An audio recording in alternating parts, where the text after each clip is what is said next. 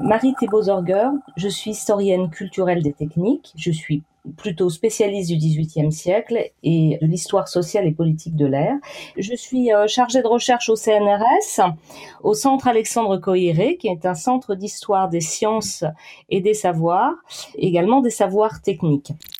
Alors avec euh, d'autres collègues euh, qui sont historiens à la fois de la santé au travail, de l'industrialisation ou du risque industriel, nous avons pu remarquer que euh, les dispositifs comme les masques euh, n'étaient pas en fait des objets inédits. On a pu repérer des formes de masques utilisés par exemple par les médecins pendant les épidémies de, peste. donc on a des traces vraiment pendant toute la période moderne mais qui en, fait était censé euh, protéger plutôt le praticien et euh, euh, diffuser des odeurs, parce que pendant aussi très longtemps, il y a une confusion aussi entre l'odeur et la nocuité, l'idée que l'on peut jouer sur la toxicité d'un environnement, changer l'environnement à travers l'usage de certaines senteurs, de certains parfums qui auraient un, une action de, désinfection. Donc moi, je vois apparaître, par exemple, dès la fin du XVIIIe siècle, des prototypes pour protéger euh, les travailleurs des dangers du méphitisme.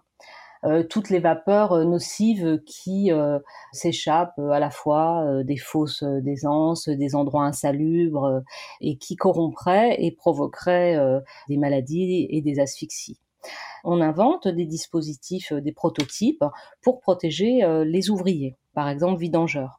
Mais vous allez avoir dans l'industrie euh, du 19e siècle, notamment l'industrie chimique, de nombreuses propositions de groupes de travailleurs qui sont exposés à des vapeurs nocives, soit parfois d'ingénieurs pour protéger aussi les ouvriers. Et puis il y a aussi la longue histoire des protections dans les mines. Donc, il y a tout un espace où la protection corporelle est liée à l'espace du travail. J'ai une, collègue historienne, Jennifer Wallis, qui a travaillé sur des respirateurs euh, qui étaient un objet de mode féminine dans l'Angleterre victorienne au milieu et deuxième moitié du, du, du 19e siècle, avec des modèles à faire soi-même, avec des respirateurs que l'on pouvait acheter ou euh, se fabriquer, avec des discussions sur leur texture, etc. Donc là, qui était porté par des femmes dans l'espace public, hein, pour se protéger, se prémunir euh, d'une atmosphère euh, nocive, qui est celle qui accompagne la, la transformation de la vie urbaine du 19e siècle en Angleterre je prends ces objets euh, comme des dispositifs euh, sociotechniques. Euh, donc, ils sont inscrits dans des contextes très localisés et, c'est en ça que, c'est intéressant de pouvoir en faire la comparaison parce qu'ils ne se limitent pas aux usages dans l'espace de la médecine. Ce qui est intéressant, c'est de travailler sur des conditions de possibilité d'émergence de ces dispositifs. D'une part, comprendre ce qu'est l'air et aussi les mécanismes de la respiration. Et ça, ce sont des choses qui ne vont pas du tout de soi et qui ne sont pas là de toute éternité, qui, ont des, histoires. Donc il y a euh, une bascule, euh, je pense, au cours du XVIIIe siècle aussi par euh, l'identification de, ces différents savoirs et notamment sur la matérialité de l'air et de ses composants en différents gaz ou, voyez, euh, l'oxygène, l'hydrogène, euh, le gaz carbonique, etc. Euh, après, pour la médecine, l'identification aussi, la théorie des miasmes, puis bien plus tard, la question des microbes. Donc, ces questions de transmission, d'existence matérielle en fait de l'air sont fondamentales et par ailleurs effectivement comment les corps réagissent et interagissent avec leur environnement.